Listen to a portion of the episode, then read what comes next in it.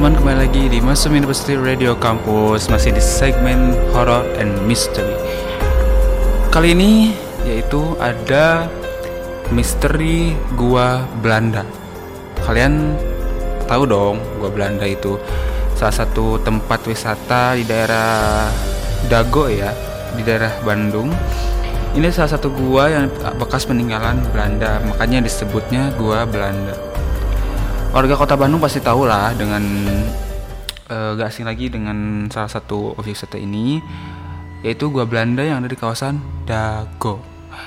Jadi buat kamu yang lagi jalan-jalan ke Bandung, kalau misalkan pengen nyari mistisnya atau misalkan pengen ngerasain banget creepy-nya di malam hari sih gitu biar kerasa dan uh, di sini juga selain sebenarnya ini adalah salah satu tempat wisata yang indah sih pemandangan indah dan suasana yang damai. Gak heran kalau wisata kawasan Dago itu uh, pasti selalu banyak gitu wisatawannya yang datang ke Bandung apalagi ketika weekend. Namun di balik pemandangan yang indah gua Belanda ini yang berada di Taman Hutan Raya ini di Dago ini juga menyimpan cerita mistis yang penuh sejarah jadi gua ini dibangun sekitar tahun 1941, yaitu mungkin sebelum kemerdekaan sih ya, karena kemerdekaan kan tahun 1945. Ini dibangun pada tahun 1941. Masih berdiri kokoh loh sampai sekarang, meskipun arsitekturnya udah usang dan tua banget gitu. Kayaknya kan uh, which is ini kan uh, bangunan zaman dulu lah gitu ya. Wajar aja kalau bangunannya udah usang. Kecuali kalau misalkan diurus atau misalkan uh, setahun sekali dicat uh, apa pun lah itu. Mungkin biar kerasa banget kesan horornya itu. Jadi peninggalan sejarah berupa gua pada zaman penjajahan Belanda memang jadi daya tarik tersendiri. Selain penuh nilai estetika berbagai kisah mistis dan misteriusnya pun membuat kita selalu penasaran. Jadi mungkin kalian juga udah tahu ya kebanyakan uh, orang Belanda itu setelah meninggalkan Indonesia itu pasti peninggalannya itu gua, museum, yang kayak gitulah. Dan gak heran kalau misalkan bangunan-bangunan peninggalan Belanda itu ya bisa disebut horor sih karena kan waktu itu banyak juga orang-orang Jepang yang dibunuh. Eh maksudnya orang-orang Belanda yang dibutuh dibunuh sama orang Jepang. Maaf ya teman-teman.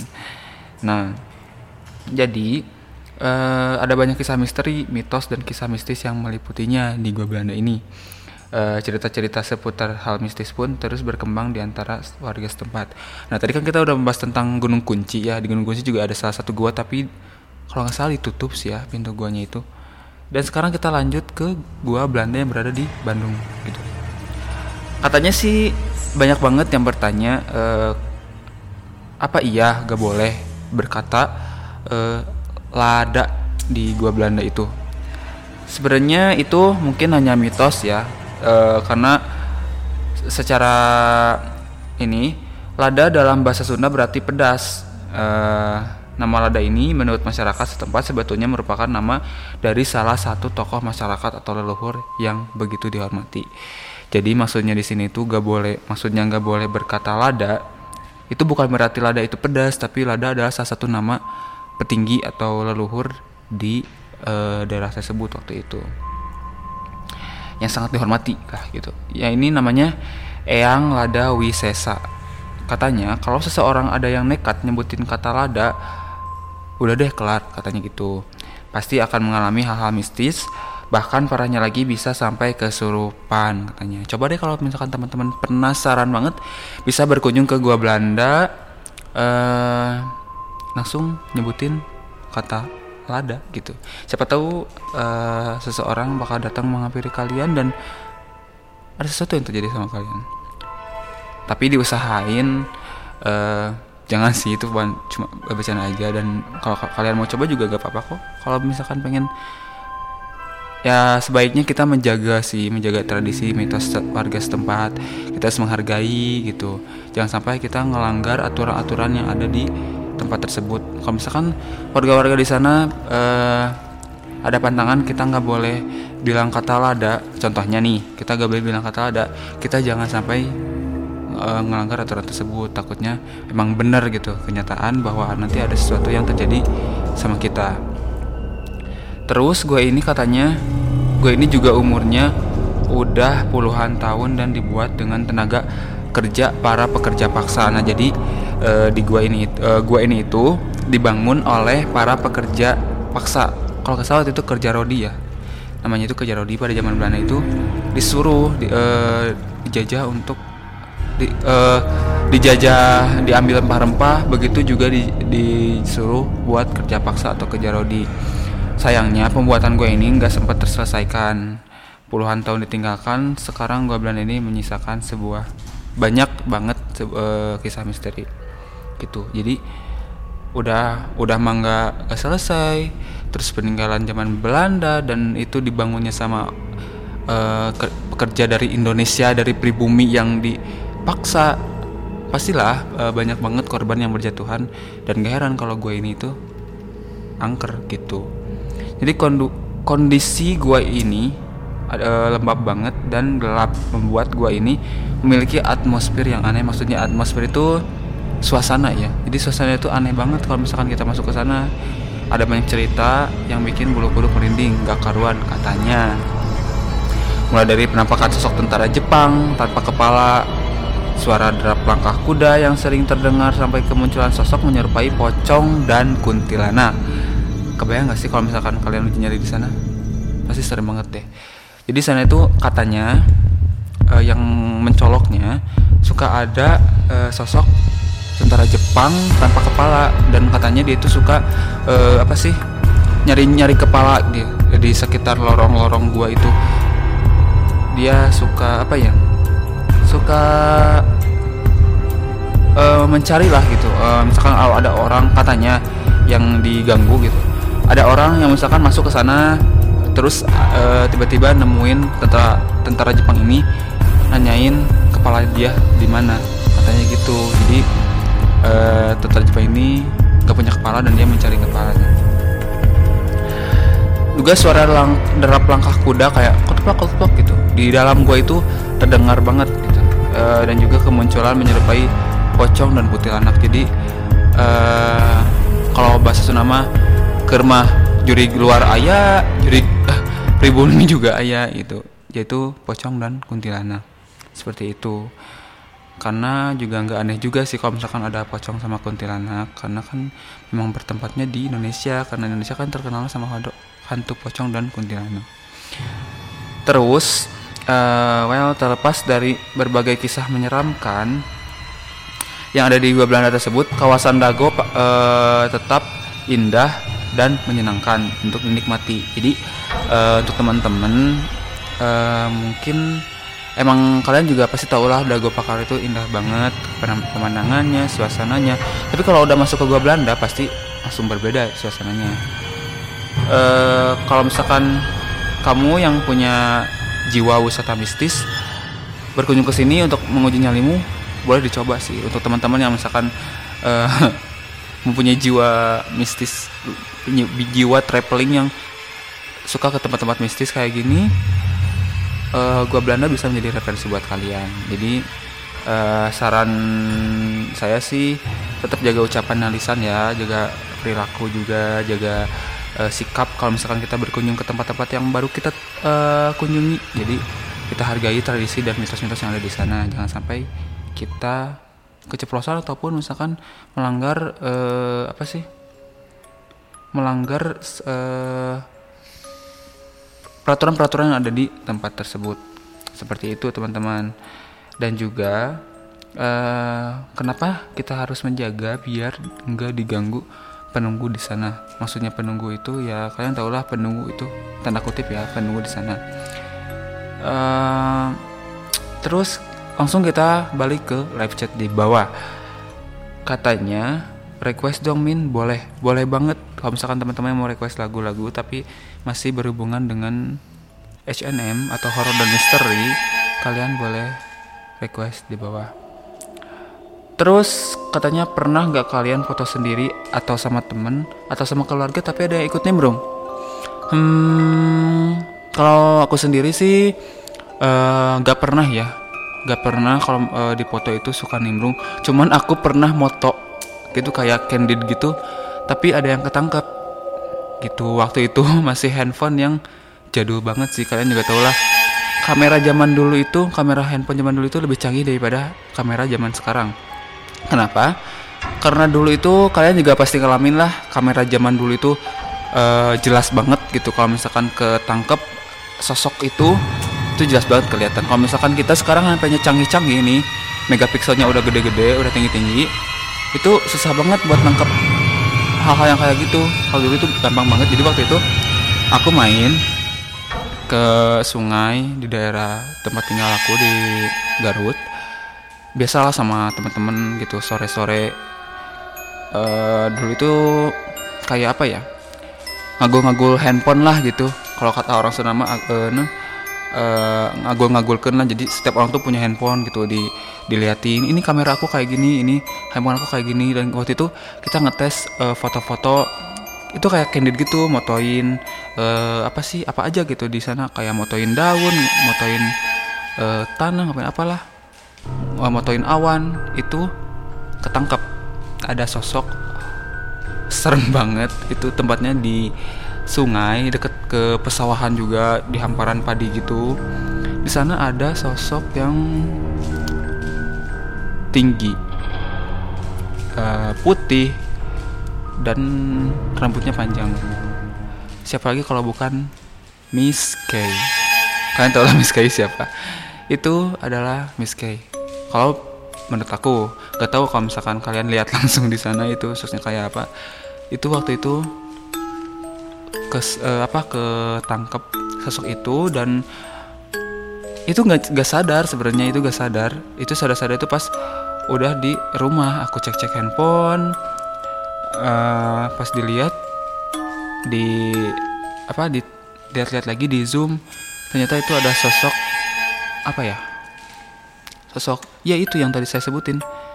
Itu perempuan tinggi putih dan rambutnya panjang siapa kalau bukan Miss Kay. Jadi uh, untuk pengalaman aku sendiri sih itu uh, aku nggak pernah uh, ada yang nimbrung kalau misalkan di foto apa kalau sama temen ataupun sama keluarga foto sendiri itu gak pernah gak pernah ada yang nimbrung kalau di foto. Tapi kalau candid sih misalkan foto-foto apa gitu itu suka. Waktu itu uh, juga temen aku sama pengalamannya kayak aku gitu. Jadi foto-foto tapi di tempat yang berbeda. Itu di, di katanya di depan rumahnya kayak motoin jalan motoin itu. Kan waktu kecil itu moto apa aja gitu yang ada. Dan kameranya ya masih apa ya megapikselnya kecil lah gitu. Ini nggak terlalu kayak sekarang jelas banget kameranya. Itu dulu hal sekecil apa pun kayak bayangan asap juga itu kefoto sih ketangkep sama kamera HP zaman dulu itu gitu sih teman-teman. Kalau misalkan teman-teman ada cerita yang lainnya horor lainnya message lainnya boleh live chat di bawah. Nanti kita bahas bareng-bareng. Saya aku bacain bareng-bareng. Uh, kalau misalkan kalian uh, pengen request lagu ataupun kalian pengen request apa sih yang harus uh, opik bahas di sini uh, kita bahas bareng-bareng gitu.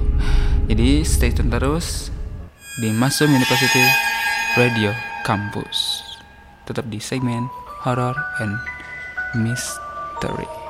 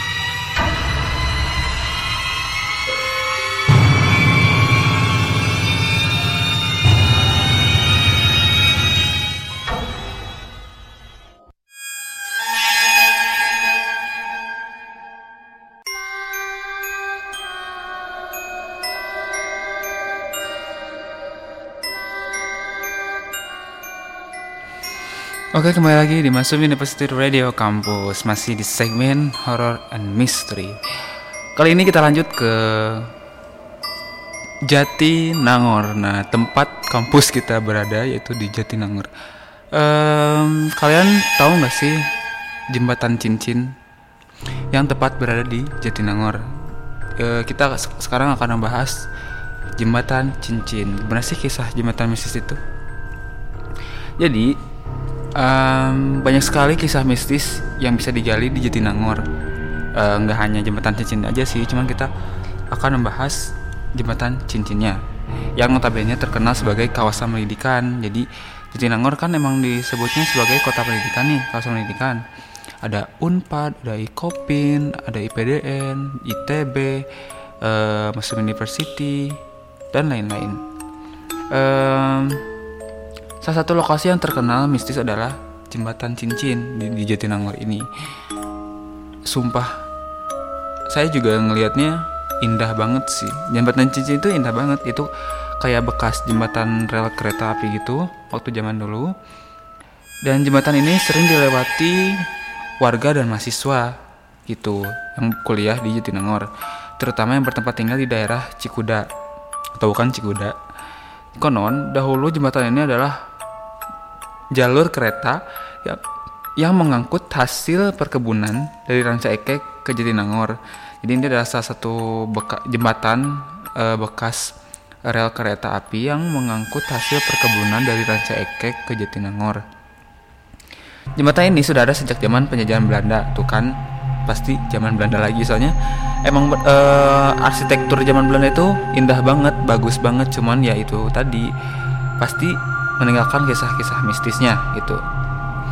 Karena begitu kerasnya sistem kerja Rodi pada waktu itu uh, yang ditetapkan oleh penjajah di jalur kereta tersebut, um, korban jiwa pun berjatuhan. Jadi banyak banget korban jiwa waktu itu pada saat kerja Rodi pada penjajahan uh, Belanda di Jepang. Dan jembatan ini memiliki 11 tiang dan 10 lekukan. Itu pun disebut-sebut banyak menyimpan kisah mistis hingga saat ini jadi kalau gak salah ya di bawah jembatan ini tuh ada kayak uh, kuburan gitu. Kayak kayak ada makam gitu. Udah pernah lihat sih. Dan menurut desas-desus yang beredar di masyarakat um, di masa kerja Rodi ini banyak pekerja yang tidak diperhatikan keselamatannya. Jadi kayak misalkan lagi uh, kerja nih bangun jembatan tersebut ada yang jatuh ada yang sampai meninggal kecapean. Jadi uh, para penjajah itu uh, tidak uh, mementingkan keselamatan para pekerja pribumi itu. Uh, jembatan cincin ini diketahui tidak memiliki tempat untuk menepi saat kereta lewat sehingga beberapa pekerja harus melompat ke bawah. Nah itu itu tadi jadi uh, di jembatan ini kalian tahulah bisa lihat juga yang orang Jatinangor pasti tahu. Jadi jembatan ini tuh nggak punya apa ya nggak punya tempat buat nepi gitu. Biasanya kan kalau jembatan-jembatan kereta api itu uh, meskipun panjang pasti di setiap sisi-sisinya itu atau 10 meter uh, setiap 10 meter itu ada tepiannya buat kita kalau misalkan lagi jalan lagi nyebrang ke sana atau lagi kerja kalau kereta lewat bisa nepi dulu di sana gitu. Tapi ini nggak ada. Jadi kalau misalkan para pekerja lagi kerja di situ dan kereta lewat dia lebih baik lompat ke bawah. Jadi gitu uh, ya terus apa lagi ya? Dalam beberapa kesempatan warga mengaku sering mendengar suara perempuan dan anak kecil di malam hari. Jadi katanya itu pernah ada yang melihat wanita yang berjalan di jembatan itu. Tapi wanita itu malah melompat ke bawah dan orang yang melihat langsung lari ketakutan kata seorang warga yang ingin ingin ikut sebut namanya. Jadi uh, warga di sana itu pernah melihat uh, apa ya sosok uh, perempuan uh, melompat ke bawah dari atas jembatan tersebut dan mendengar suara anak kecil gitu.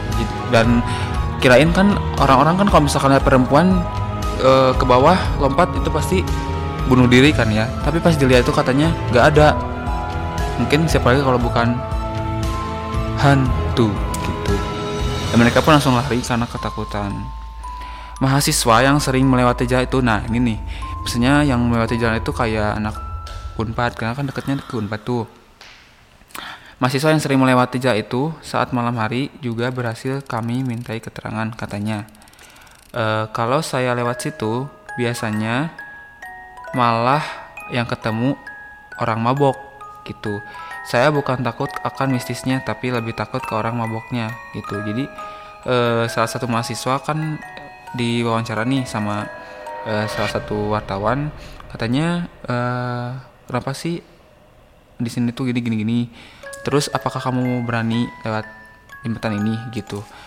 Jadi uh, si mahasiswa ini menjawab kalau misalkan dia itu nggak takut sama hal-hal yang kayak gitu. Dia malah kalau misalkan lewat sana itu lebih takut ada or ketemu orang mabok dan takut dia apa-apain gitu. Jadi sana banyak orang yang mabuk. Jadi kalau misalkan kalian lewat sana hati-hati ya teman-teman. Emang sih pastilah kita juga selalu dalam lindungan Allah Subhanahu Taala. Kita nggak usah takut sama yang namanya uh, yang kayak gitulah. Pokoknya derajat kita lebih tinggi daripada mereka. Kita yang kita takutkan adalah nyawa kita gitu. Kalau misalkan kita melewati ke satu tempat terus uh, emang sepi banget kita itu jangan tak uh, maksudnya gak, gak usah takut sama hal-hal yang mistis kayak gitu. Kita itu mungkin uh, aku sendiri takut gitu kalau misalkan ke tempat sepi kayak misalkan naik motor sendirian uh, sepi banget itu takut kayak ada begal lah yang bawa bawa apa ya cerulit lah yang segala macam itu. Takutnya aku takutnya sama orang bukan sama hantu sebenarnya gitu. Takutnya dia apa-apain sih. Kalau hantu kan cuman muncul nama nyisinan nungku lah gitu kata orang nama kalau begal kan nekat gitu bisa ngebunuh bisa nusuk kayak segala macam kayak gitu. Itu takut banget sumpah. Jadi, terlepas dari cita-cita mistisnya, teman-teman, jembatan cincin yang legendaris ini tetap merupakan infrastruktur jadul yang perlu dijaga kelestariannya. Jadi, mungkin ini salah satu uh, bangunan atau peninggalan sejarah yang berada di Jatinangor ini harus dijaga, harus dilestarikan karena emang indah banget. Cuman ya itu, ada beberapa kisah mistis yang ada di sana. Di siang hari juga jembatan ini terlihat sangat menawan karena pemandangan sekitarnya yang indah kayak kelihatan juga gedung rektor Unpad itu yang bulat kayak stadion kelihatan dari sana terus ada apartemen juga perkebunan persawahan itu kelihatan lah gitu e, Jatinangor tuh kelihatan di sana itu indah banget sumpah. Dan kalau misalkan kayak gini kalian masih berani nggak sih lewat sana? Berani dong. Jangan takut lah. Itu cuma jembatan kok. Yang takut itu yang tadi kayak salah satu mahasiswa Unpad bilang dia takut ke orang-orang yang mabok katanya gitu. Takut dia papain apalagi kalau misalkan perempuan nih pulang ngampus malam-malam lewat sana kan takut gitu. Pasti banyak orang-orang yang kayak gitulah. Sebenarnya takutnya itu sama orang-orang yang kayak gitu bukan sama untuknya gitu oke guys kita langsung uh, ke live chat di bawah kita bacain satu persatu. Ada yang komen nih di bawah. Jembatan cincin terkenal dengan keberadaan Bah Jamrong Min. Oke, pasti ini uh, tahu lah sejarahnya uh, apa uh, jembatan cincin. Boleh dong cerita di bawah karena saya juga emang pengetahuan tentang jembatan cincin gak terlalu banyak gitu. Saya juga baca-baca dulu dan saya bukan orang asli Jatinangor jadi nggak nggak apa gak tahu-tahu banget gitu tentang wilayah-wilayah Jatinangor.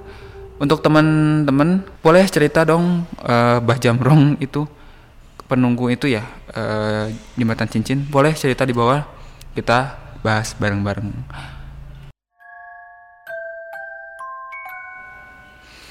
Oke kembali lagi di Masuk University Radio Campus masih di segmen horror and mystery. Udah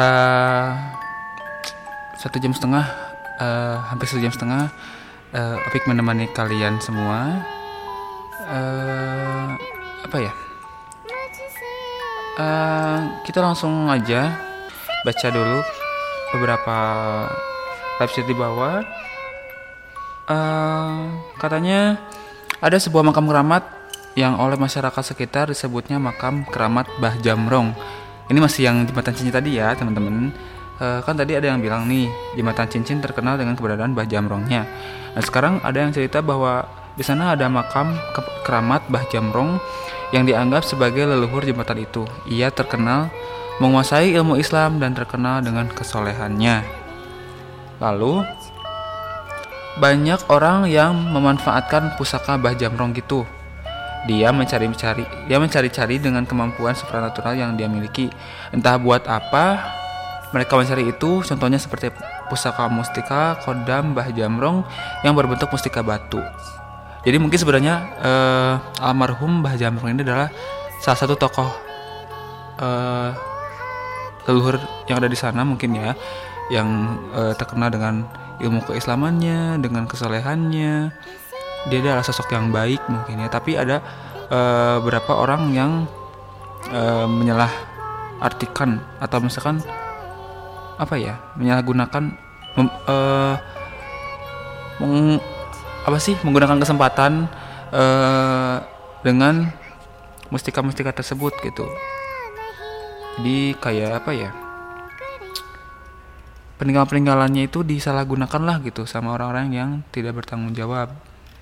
E, katanya di sini juga konon manfaat bertuah mustika kodam Jamrong insya Allah untuk pagar gaib empat penjuru, membinasakan jin jahat, keselamatan dari serangan musuh, menangkal santet, emosi sesakti apa pun itu tak akan mampu menembusnya. Lalu meluluhkan niat jahat serta perlindungan dari musuh yang memiliki niat jahat. Produk jenis ini bernama batu akik pamor jamrong. Uh, apa ya? Sebenarnya sih kalau misalkan kita percaya yang kayak gitu, uh, emang ini benar ya ada batu akik pamor jamrong? Itu dari Mbah Jamrong gitu. Ya pokoknya itulah, pokoknya kita jangan sampai percaya sama hal-hal yang misalkan uh, suatu benda bisa menangkal apalah gitu cincin misalkan batu uh, menangkal sesuatu ilmu hitam lah ilmu jahat lah menjaga dari serangan apalah itu itu kalau misalkan dari segi keislaman ya kita kan seorang kita kan kebanyakan muslim ini di sini. Pastilah kita percaya bahwa Allah itu ada. Allah itu bersama kita. Kita nggak boleh percaya sama hal-hal yang kayak gitu. Itu bisa masuknya ke musrik teman-teman. Jadi kayak contohnya di sini nih uh, salah satu pilihan Bajamrong misalkan ada salah satu batu mustika gini-gini terus digunakan sama orang yang gak bertanggung jawab uh, untuk hal-hal yang negatif itu ini sangat disayangkan banget sih teman-teman. Terus radio apaan nih? Ini ini adalah radio Masuk University Radio Kampus uh, sebagai sarana untuk mahasiswa yang menyalurkan bakat dalam bidang seni broadcasting. Jadi buat teman-teman yang pengen gabung jadi announcer di Masuk University Radio Campus, boleh banget kita dari kita siaran bareng-bareng, kita belajar bareng-bareng uh, di radio kampus kita tercinta ini. Gitu, teman-teman. Dan ini sedang segmen horror and mystery dan tadi kita sudah membahas tentang ada gua Belanda di Dago dan juga ada jembatan cincin di Jatinangor gitu banyak banget sih misteri-misteri yang ada di daerah kita ini dan terakhir ini ada oh ya Min aku anak kampus Maksum juga loh Min WK WK WK ya halo teman-teman. Ya pastilah kebanyakan juga di sini kan uh, yang dengerin KBM Amasum juga nih keluarga besar mahasiswa Amasum juga. Uh, kami sangat mengapresiasi banget. Terima kasih sudah stay tune terus di Masum University Radio Campus. Uh, mungkin cukup sekian ya e, waktu udah e, menunjukkan pukul setengah sepuluh malam dan bentar lagi gerbang juga akan ditutup teman-teman. Saya masih siaran sendirian. Dan ingat jangan dengerin sendirian. E, sebenarnya sih dulu kan kalau pertama-pertama kita lebih creepy banget ya. Tapi karena satu dan lain hal kita lebih ke horror dan misteri sih gitu. Jadi segmennya H&M uh, kayak merek baju sih ya. Jadi kita uh, segmennya H&M setiap malam Jumat itu horror and mystery gitu. Bukan merek baju ya teman-teman tapi horror and mystery. Jadi terima kasih buat teman-teman udah dengerin Masih University Radio Campus jangan lupa stay tune terus di Masih University Radio Campus uh, masih di link yang sama.